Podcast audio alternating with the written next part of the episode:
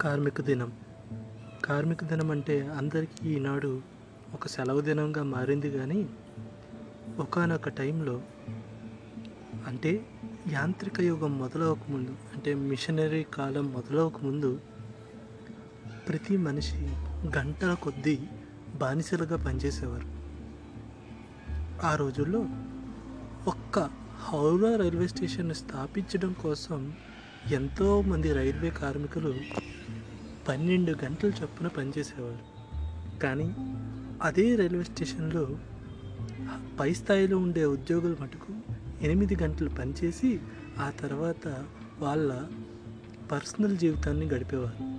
కానీ రైల్వే కార్మికులకు అటువంటి సమయం లభించేది కాదు.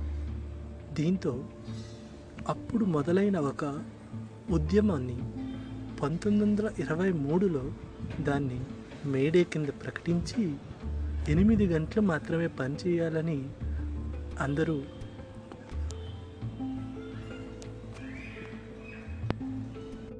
అందరూ నిర్ణయించారు.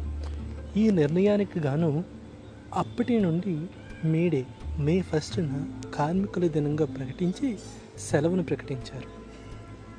కానీ ఈ మధ్యకాలంలో ఐటీ రంగంలో యువత రోజుకు పది నుంచి పన్నెండు గంటలు పనిచేస్తూ మళ్ళీ ఆ పురాతన కాలాన్ని గుర్తు చేస్తున్నారు.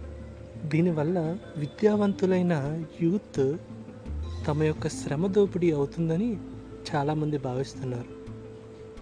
దీన్ని దృష్టిలో పెట్టుకుని మళ్ళీ మన పర్సనల్ లైఫ్ని వర్క్ లైఫ్ కింద మార్చకుండా ఎనిమిది గంటలు మాత్రమే పనిచేయాలని కోరుకుంటూ వాళ్ళ ఆరోగ్యాన్ని పర్సనల్ లైఫ్ని రెండింటినీ ఈక్వల్గా చూసుకుంటూ ఉండాలని భావిస్తూ మీ అందరికీ కార్మిక దిన శుభాకాంక్షలు.